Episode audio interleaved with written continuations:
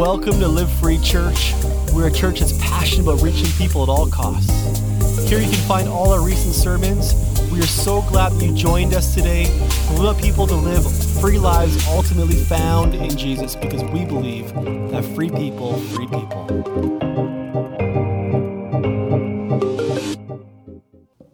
Hi, I'm Bob. I've known uh, Colby and the team at Live Free Church for years, and I'm glad to be with you. I've been praying for you guys as you as you uh, have launched this new venture to reach the city of Kelowna with the love of Jesus. And uh, I'm out here from Sicamous today, and I'm really glad to be here. Uh, Colby kind of gave me a passage of scripture from First Peter that uh, was kind of one of those passages was like, really? He gave me this passage, Colby? And I'm like, it's about slavery. Well, the good thing about preaching through the Bible is, is that when you preach through the Bible, you have to uh, cover a lot of different topics. You don't just to cover the comfortable ones. And, um, and so from 1 Peter chapter 2, verses 18 to 22, that's where we're going to be today. And we're going to be talking about the real life context that Peter's church was, was in at the time. And a lot of that had to do with the fact that slavery was a real thing.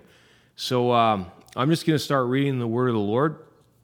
And this is from uh, 1 Peter chapter 2 it says, You who are slaves must submit to your masters with all respect.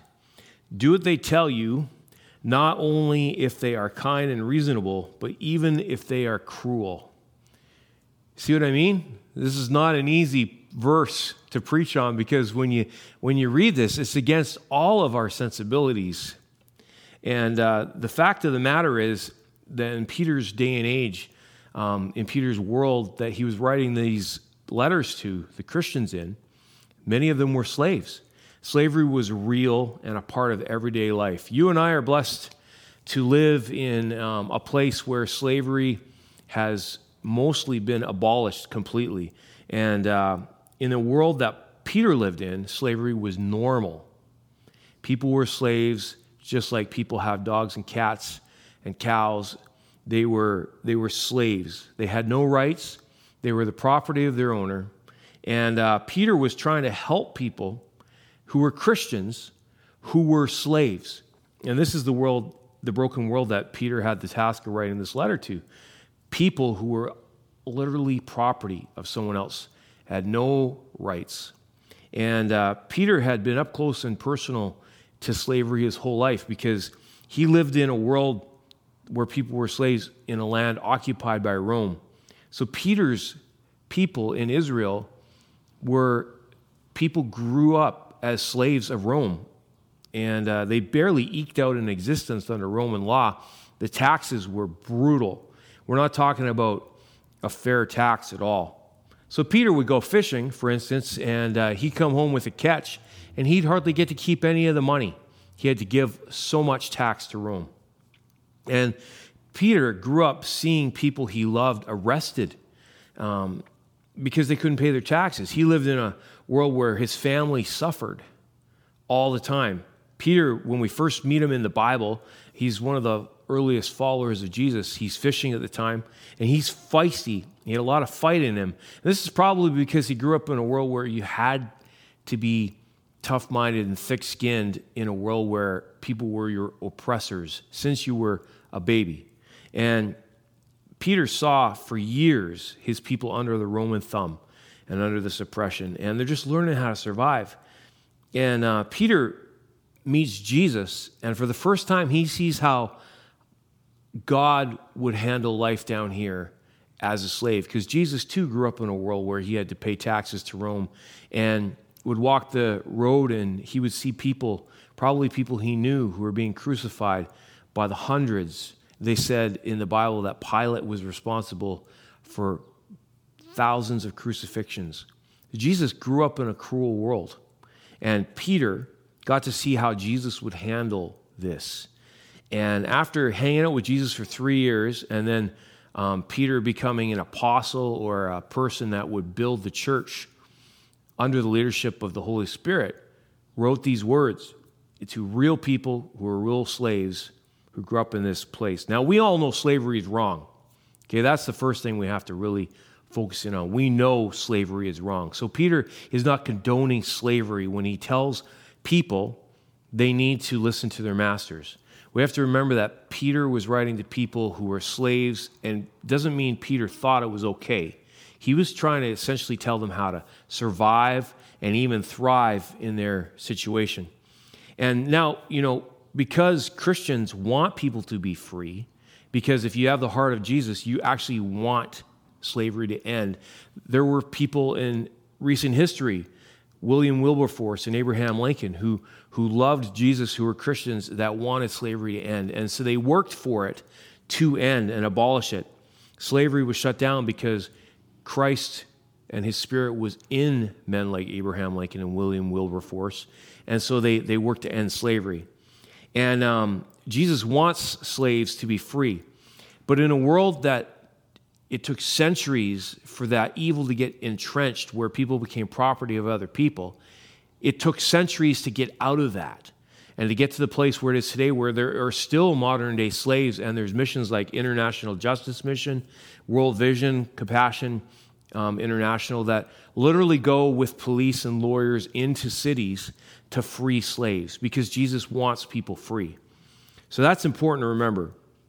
And um, so we're not saying slavery is okay. And we ourselves are even aware of the fact that we really don't want to be buying clothes that we know are made by children who are essentially slaves because they're making pennies a day to make our clothes um, affordable. So we have to keep that in mind is that we don't want to be okay with slavery. So that's not what the Bible's saying. And Peter um, had a, a, a colleague named Paul who was another apostle, who actually, if you read the book of Philemon, Paul is actually writing this Christian Philemon who had slaves. And um, Paul was asking Philemon to set a runaway slave free named Onesimus. And um, Paul wrote Philemon and said, Onesimus is no longer a slave to you. He's more than a slave, he's a beloved brother in Christ. Paul says, especially to me, because Paul had met this man, Onesimus. And now he will mean much more to you, Philemon, both as a man and as a brother in the Lord. So Paul was asking Philemon to not be a Christian who had a slave named Onesimus, but to set him free. And um, history actually does have stories of good slave owners that actually um, redeemed their slaves out of slavery and adopted them into their family. And, uh, but we know that most of the time when humans were slaves, they were treated poorly and um, like animals by the people that own them. And Peter is actually writing to Christians who were slaves under the treatment of uh, unfairness and cruelty. And so he's trying to help them survive that. Now, um, let's say we're putting you and me in the context that Peter's writing to 2,000 years ago. Let's say that you were born a slave, that your mom and dad were slaves, your grandparents were slaves under Roman occupation, and uh, you come across the teachings of Jesus, like so many people did in Rome, and you become a Christian, you become a Christ follower. And, uh, but the fact of the matter is, the law is that you are a slave and you're not going to get out of it. Now you maybe have to ask yourself the question what would you do?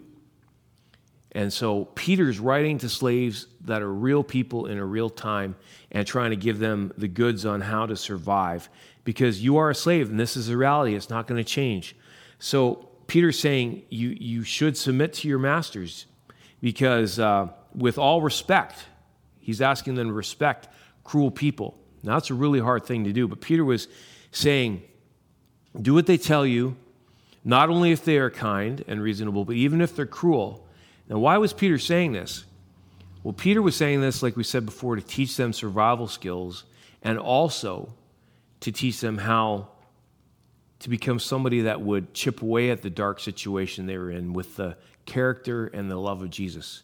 And we're going to go on and talk about that. So, Peter's next question is What do you do if you're a slave with a cruel master?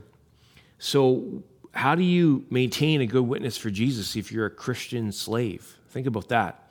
Think about what it would have been like to be an African American slave in the U.S. We have so many great songs that were written by Christians who were slaves and focused on Jesus and how he survived and uh, how to thrive in that context. And we have so many great Christian leaders that emerged who were slaves.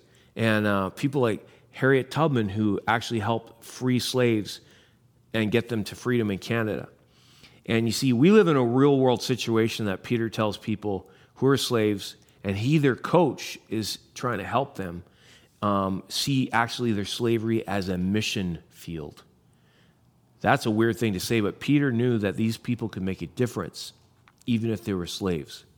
And so uh, we have to remember that Christianity has always been subversive. Okay, so Peter's actually teaching these folks how to subvert the system that they were in and uh, make progress. And uh, Christians are kind of like ninjas or spies or saboteurs, and we sabotage this, this current system we live in through uh, planting bombs of love and, and literal explosive devices of good deeds to undermine the system that we live in. And Christians actually took down slavery by being Christ like. And when, they, when, they, when Christianity first started, 200 years later, Rome had be, essentially become a Christian nation because they had such Christ like character that people couldn't argue with, um, with Jesus and, and the way that he lived. And uh, Christianity took down Rome with no violence, with just love and truth and good deeds. And so Peter's actually helping Christians chip away at the darkness with this advice. And it's counterintuitive, but we have to remember the Bible says everything's in an upside down kingdom. The first will be last, and the last will be first. So we got to keep that in mind. So even though you're a slave, one day you won't be, and the scales will be tipped in our favor because God wants freedom. The poor would become rich, the rich would become poor. This is the kingdom of Jesus that we're talking about. So, um, the, the fourth thing I want to mention is reminding us what Colby talked about a couple weeks ago that right now we're temporary residents and foreigners here on earth. And what Peter would remind the slaves is that their slavery was temporary, that this wasn't going to be forever. And um, remember when Peter was telling us how to be careful to live properly among unbelieving neighbors. And even if they accuse you of doing wrong, they will see your honorable behavior and they'll give honor to God when he judges the world because you represented him well. So Peter is just carrying on that advice to people who are slaves. And uh, Peter also reminded Christians that for the Lord's sake, we're to humble ourselves to all human authority, um, whether the king, the head of the state, or the officials that he's appointed. The fact is that we think we're free, okay? Canadians are free, right? Americans are free. But the reality is, is that we're all slaves in different ways. Now, what do I mean by this? Um, right now, no one owns us per se. We're not human property of someone else, and we're grateful to be living in a place where that's the truth. But you actually can't say no to paying your taxes, or you'll get thrown in jail. You actually can't drive however you want perpetually and not um, have it catch up with you, right? You can't tell your boss, I'm not coming to work if you want to keep your job. So we're all slaves to different things, right? We're free in many ways compared to Christians in Peter's day, but we are indeed free in a lot of ways. But the fact of the matter is, we're all submitting to some human authority and to the government. So we are slaves in, in some ways, right? So it does translate to today's modern context a little bit by teaching us how to be like Jesus under the authority of someone else, maybe even someone that we disagree with. So remember also that Peter wrote to free people. Some of them were even slave owners. And uh, Peter reminded them that even you who are free, even you who are slave owners, are actually slaves to God. You can't live however you want. Um, you've got to live like Christ and respect everyone, even a king like Caesar. Now, get this Jesus did say, You pay to Caesar what is Caesar's. So Jesus lived in a world where he paid taxes. He didn't have to. He owned the world, right? He's the king of the universe in human skin, but he submitted himself to Caesar. And remember that Christians endured Rome so well that within 200 years they had taken down Rome with the way they lived. And that even meant submitting to unjust rulers. And so Peter's reminding us to be like Jesus. And verse 19 says that God is pleased when conscious, conscious of his will, you patiently endure unjust treatment. And he reminds them, of course, you get no credit for being patient if you're beaten for doing wrong. So he's telling them to live right. But he says, remember, first, God is pleased when we live like Jesus. And what did Jesus do? He endured unjust treatment, even from his own family. There's, there's uh, passages of scripture that remind us that even his brothers and sisters mocked him and didn't believe who he was till after the resurrection. And um, the seventh thing to remember is God is pleased when we live like Jesus, knowing God's in control. We're conscious of his will. So Jesus allowed himself to be put under the authority of sinful men, even religious leaders and Roman authorities who were unjust. But Jesus did that because he knew that was going to take down evil. And he endured beatings and he did nothing wrong. He endured the unjust death on the cross. And what that did was take down evil and break its back. And uh, because Jesus remembered the sovereignty of God, that God is actually in control. And even though right now there's injustice and you might be a victim of it, one day it's going to be set right. And Jesus saw through the cross that was an unjust punishment where he died like a slave. And Philippians 2 says, now he's exalted to God's right hand because Jesus saw through the suffering to the fact that God was in control. You and I need to keep our eyes on that, that God is in control, that this is actually going to get fixed one day. It's going to a, a place that will actually be good. Um, my daughters uh, two of them right now are, are, with us for the summer in between semesters. They really value what Colby said a couple weeks ago in his sermon that to be a cashier at a store is not a demeaning position where people actually do treat you like a slave. My daughter Emily told me that if you want to know anything about a person's character, just watch how they treat a cashier. And um, they've had people yell at them because the sale was over yesterday and people bring in a flyer and they say, Why aren't you giving me these tomatoes for 50 cents off? And the girls say, Well, sir, the, uh, the flyer states that the sale was over yesterday. And they get yelled at for stupid things because people treat cashiers like slaves. So when Colby preached about how you can actually make a difference by doing a job like being a cashier, it really inspired my girls that they can shine the light for Jesus, even in the middle of being treated like they're just a cog in a machine and they don't matter. So let's a, be conscious of the fact that we better treat people in the service industry really well. And B, if you're in the service industry and you put up with jerks, you can put up with jerks like Jesus did and actually shine a light in a dark place. Remember, God's in control. Remember um, the story of Joseph from the Bible. Maybe you've never read it, but it's a true story about a young man who was actually sold as a slave into Egypt.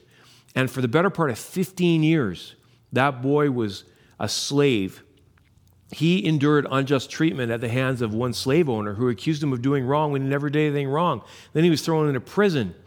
And but later God turned that around and made Joseph a prime minister of Egypt. And because of that, because he endured the slavery, God put Joseph in a place where he literally saved thousands and thousands of lives because of his wisdom that God gave him. Joseph stored up food in Egypt which had bumper crops for seven years, so he could feed thousands of people seven years later when a massive famine hit the land.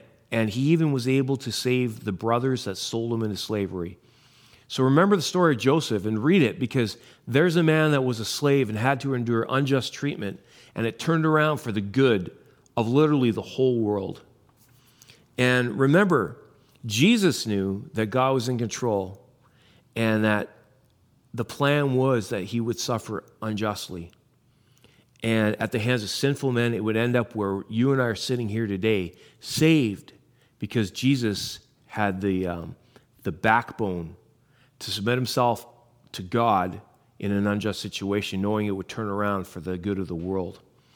Peter's reminding folks not to give up, to hang in there, to keep their eyes on Jesus. Peter was asking to us to focus on pleasing God, not men. So let's say you're in a situation where somebody's actually asking you to do some hard things and they're actually being a little cruel. Peter's asking you to keep your eyes on the fact that you're serving God and not them because God has allowed you to be in that situation. I think what Peter was getting at was um, that if you're scrubbing floors, you're scrubbing floors for Jesus. Now, let's say Jesus, our King, because you're a believer and you want to submit yourself to Him, you believe Jesus is Lord, that He's moved into a house in Kelowna and He's asked you to mow His lawn or asked you to scrub the floors in His house. I don't think anybody that, that is a Christian would mind going over to Jesus' house and, and scrubbing his floors for him. And what Peter's asking us to do is keep that picture in your mind, that you're doing it for him, not for men. Um, Sandra and I have watched a whole series and even a movie at the theater called Downton Abbey. And uh, uh, my brother told me it was good. I was like, what's a show about servants and England 100 years ago got to do with anything. And you actually really get into the show because you're getting into the lives of the people who are servants for these aristocrats, these people of royalty, and you're seeing what it was like. And I think what you got to keep in mind when you're serving Jesus is remember that you're his servant. He's the king, I'm not, and it's actually a privilege for me to live as a servant of Jesus. Now, we know Jesus is a good master, he's not cruel and unfair. But uh, sometimes when you serve cruel and unfair people, you're doing it to his glory. And again, that's really hard for the North American mind to get your mind around that because we're people who have a pride, right? And we should. We should know slavery is wrong, but we also know that we live in a broken world and we can trust Jesus, who's our King, to take care of us. Now, um, remember the future. Remember again what I said before. This isn't going to last forever. Whatever your situation is, the last will be first. So if you're the last right now in a situation, one day you'll be first, right? Submit yourself to Jesus like he did to evil men, and now he's exalted to the right hand of God. So keep that in mind. I've known missionaries who have endured unjust treatment. I know one couple that went to work with orphans in Africa, and they would, they would work with the poor and take care of them. And they were mocked by the people of the town and accused of things they didn't do just for doing the right thing. And uh, their houses, their house was literally hit by lightning three times. I don't think that uh, the enemy was happy with them serving. So they, were, they were endured unjust treatment. The, the refrigerator died like three times in a row, and these folks were just trying to do something good. They had all the bad luck. They lost a daughter overseas because they were there serving people. And the darkness wasn't happy about it, but they made a lot of difference in these people's lives. And they shed the light of Jesus. Think about Mother Teresa, who endured unfairly unfair treatment for years, barely having enough to eat for herself, hardly sleeping while she served the poor in Calcutta and the dying. Um, her wage and holidays were not enough to ensure that she had good physical well being or enough time to mentally recharge her batteries. But she did it for Jesus. Her book um, about being a slave to the poor, get that, is called Loving Jesus because she knew she was making a difference in the world by doing something hard. And we in North America have to steel ourselves a little bit because we have it so good. So we can endure a little bit of injustice in order to bring the light of Jesus to the people around us. Um, in, a, in a work setting, be one of the people that won't gather in a huddle at the lunch break and complain about the boss. Think about that. Think about people who have made a big difference in the world and compare your situation to theirs. Perspective is everything, right? Now, remember Peter's word to free people again that you're actually a slave to the living God, that He's the king, and you and I aren't. So we have to keep that in mind. Remember, God's using this passage to us today, even though we're not slaves like the folks He was writing to. And Remember what Peter said if you suffer for doing good and endure it patiently, God is pleased with you, for God called you to do good, even if it means suffering in hard times. Just as Christ suffered for you. And there's the key again God called you to do good, but just like Jesus suffered for you, suffer a little while for him. And Peter's asking you to steel yourselves if you're suffering. And remember that you're in good company. You're in the company of the God man, Jesus Christ, who gave his life as a ransom for many. And so remember that what you're doing is being like him. and he was accused of wrong even though he never did a wrong. And uh, remember that even though you'll be mocked for doing something right and working hard for other people, you will be uh, mocked for it. Last week um, it was Canada Day, and um, my friend Jermico and I, and uh, many people in the church, put in a lot of hours to put together four floats for the Canada Day parade. Normally, every two years, we do a, a fun um, outreach called Sicamous, where we effect- effectually run Disneyland in the backyard of the school to cheer up the town and to let them know that the church loves them and God loves them.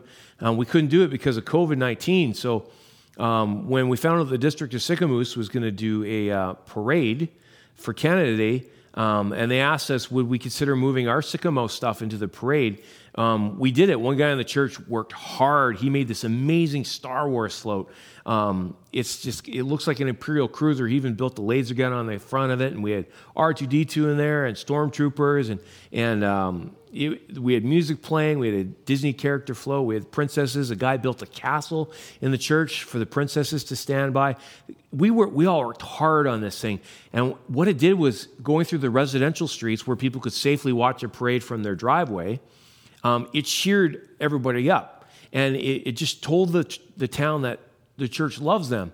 We didn't put signs on the side of the floats that said um, SEC Sicamous or Shuswap Community Church. We didn't put signs on the float that say Jesus loves you because the people knew the church was doing this. So we knew that we didn't have to do that. We were just trying to make people smile. And we all need smiles in the middle of this pandemic, right? And uh, I get to my council meeting on Wednesday night, and there's a letter from a guy in town who is mad that the church, that the district of Sicamous would dare involve the church in, in a parade. And I thought to myself, if this is an example of people that worked like slaves to put on something that would make people smile, and we're being treated unfairly for this. And that, that's a very small thing. And we can brush it off as this guy's a sour grape. Actually, he's probably just mad at God. And that's why he didn't like the fact that the church was in his face um, going through the streets of Sicamous. But sometimes when you try and do the right thing to, to love people, to, to shed the light of Jesus, on, on a dark spot in society in, in a time of history that's hard, you'll be criticized for it. Jesus is our example. We keep our eyes on Him. Um, sometimes people who are supposed to have your back will back out and leave you alone, and you'll be the one doing all the work. When you get to a place where you're working hard, you sometimes will get no thanks for it. But just picture Jesus. Picture what he went through for you and I. When you work for Jesus, remember that if your master suffers, there's going to be times you do too. Jesus said, A student is not above his master. We have to keep that in mind. And remember that God called you to do good, even if it means a little bit of suffering. And uh, think about the fact that the Bible tells you that in a world system dominated by sin and darkness, there's going to be some tough times, but on the other side of it, you will be the candle lit in the middle of the darkness. And remember that He is our example. So we got to follow in His steps. And that means we're going to do some things that are hard. And He never sinned or deceived anybody in the middle of it. Jesus shone in the middle of a hard time for Himself. So keep your focus on the example of Jesus, folks. Let's keep our eyes on Him. Like the Bible says, He's the author of our faith and He's the finisher of our faith, which means we're going to a good place, that it's going to work out and follow in his steps. He saved us by dying to self. I remember uh, the first time I went on a Mexico missions trip with the youth group in 2010, 10 years ago. And um, young David McMaster, who and young Levi, who works with Live Free Church, were, were younger men at the time, and we were all together down there in Mexico. And I remember that we would take these inflatables into these dusty towns and uh, we would do these outreaches and have fun. And it, sometimes it was a lot of work in hot weather. And, and, uh, but I remember the, the sticker above the bus door when we would get out of the bus to set up for an outreach. And the sticker said, Die to self. Because right now, when you're getting off this bus, you're representing Jesus and you're here to make a difference, even if it means you're going to work like a slave today. So die to self. And again, that totally goes against the North American mindset and our ego. But Jesus saved us by dying to self. And we can make a difference in the world by dying to ourselves too. So keep your focus on Him. Remember, He served the unjust king in our culture. You might be working for someone who's unjust, but be like Him. Um, Peter's asking you to remember that you will ultimately win when you temporarily lose. So you got to keep your mind on that focus. And remember that to do this, you're going to have to become a student of the one who did it. His name is Jesus. You're going to have to enroll in the school of, of becoming like him. That means some of the lessons are going to be hard. Nobody that becomes um, really good at what they're doing gets there by ease, right? Um, and so the, when there's pain, there is gain. When you, when you study the life of Jesus and want to be like him, you've got to be obsessed. One guy said, have the magnificent obsession of, of Christ. Follow his example. Look at how he lived his life. He lived his life simply. He lived his life um, in submission to unjust men. He lived his life as a leader, showing people how to love difficult people. Remember what Bob Goff says, right? Love difficult people because you are one. So you might have a hard time right now uh, submitting to your boss. You know what? You wouldn't be a perfect boss either. You might think you would, but if you were a boss, there'd be people grumbling about you because guess what? You're a difficult person. You might not think so, but you are. So love even the difficult people and um, ask Him to give you wisdom in your given situation. And ask Him, please help me think of this situation like you would. Help me see it the way you would, Jesus. And um, study Him. Study Him. Be obsessed with Jesus. And if you're actually a slave in modern day society, maybe you're watching this and you're in a part of the world where you're actually a slave, you need to try and get free because the law is on your side.